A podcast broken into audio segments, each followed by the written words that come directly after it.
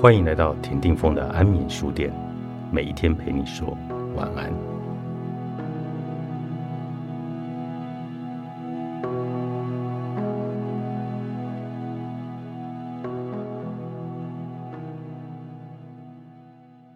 从与孩子的相处中，我学到一件事：打开对方心房的钥匙是尊重，而尊重的具体做法就是让对方知道他重视的事情。你也放在心上。我发现，学会和孩子沟通之后，我的身段也变得柔软很多。过去，我跟大儿子抓宝，很常因为不愿意分享玩具而闹得不愉快。有时候，朋友带着小孩来家里玩，我们会鼓励小朋友们一起玩玩具。但是，小孩好像都有一种天性，就是总觉得别人正在吃的东西会比较好吃。别人正在玩的玩具会比较好玩，抓宝会因为其他小朋友玩得很开心，就把玩具抢回来，宣告那个玩具是他的，不想借给对方。小朋友玩到一半的玩具被抢走，哪里还能讲道理？当然是当场互骂，或是大哭大闹，叫爸妈来帮忙处理。有的时候甚至还会直接出手打人，反正。就是动用他们所有的资源，势必要把玩具给重新抢回来。我实在很看不过孩子们不愿意分享玩具，在家里吵架拉扯的这些状况，而且他们这样吵闹，大人也很难好好的聊天，所以我都会介入孩子们的争吵去做协调。当时我总是习惯性的说出自己的期待。也就是要求抓宝跟其他小朋友们分享玩具，并且解释分享玩具是什么样的美德。接下来会发生的事情，你可能已经猜到了。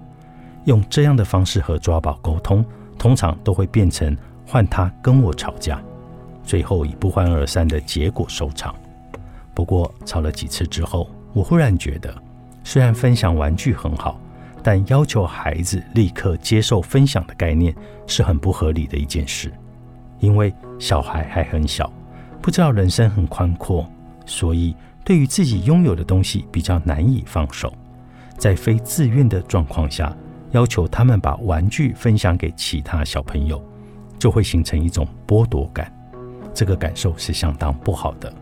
后来我醒悟了，原来分享要出于本人自愿。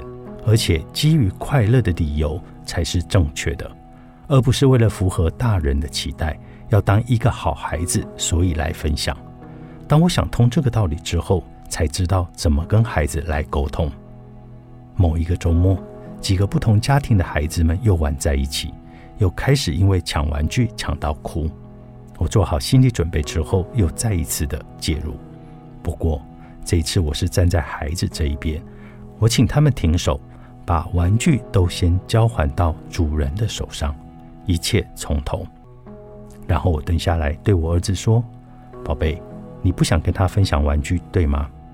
他生气的哭着说：“对他抢我玩具，我不要分享。”我说：“我知道了，我也赞同你，没有人可以抢别人的玩具，那是不应该的，对不对？”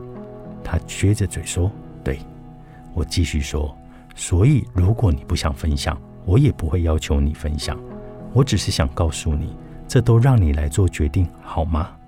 他停止哭泣，说：“好。”我说：“那这样就好了。不过你们小朋友们难得可以在假日约在一起玩，我觉得让大家都玩得尽兴也是很重要的。我想知道，你觉得你还想再玩多久才可以接他玩呢？”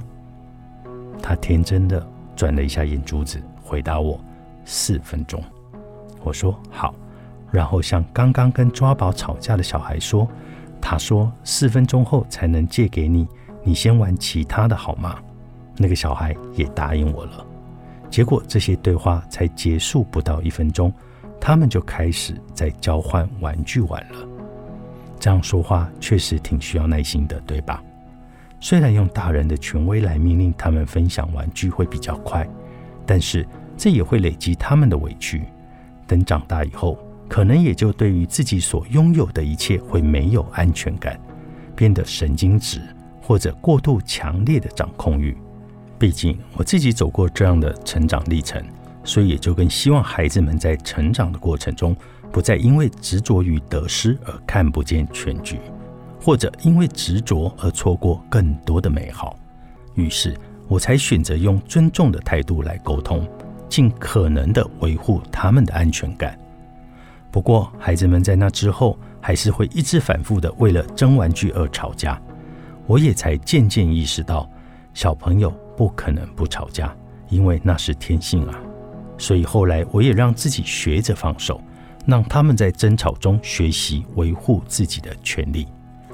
话说回来，与孩子的这些相处，也让我看见，原来人对于被理解、被尊重的需求是这么样的重要。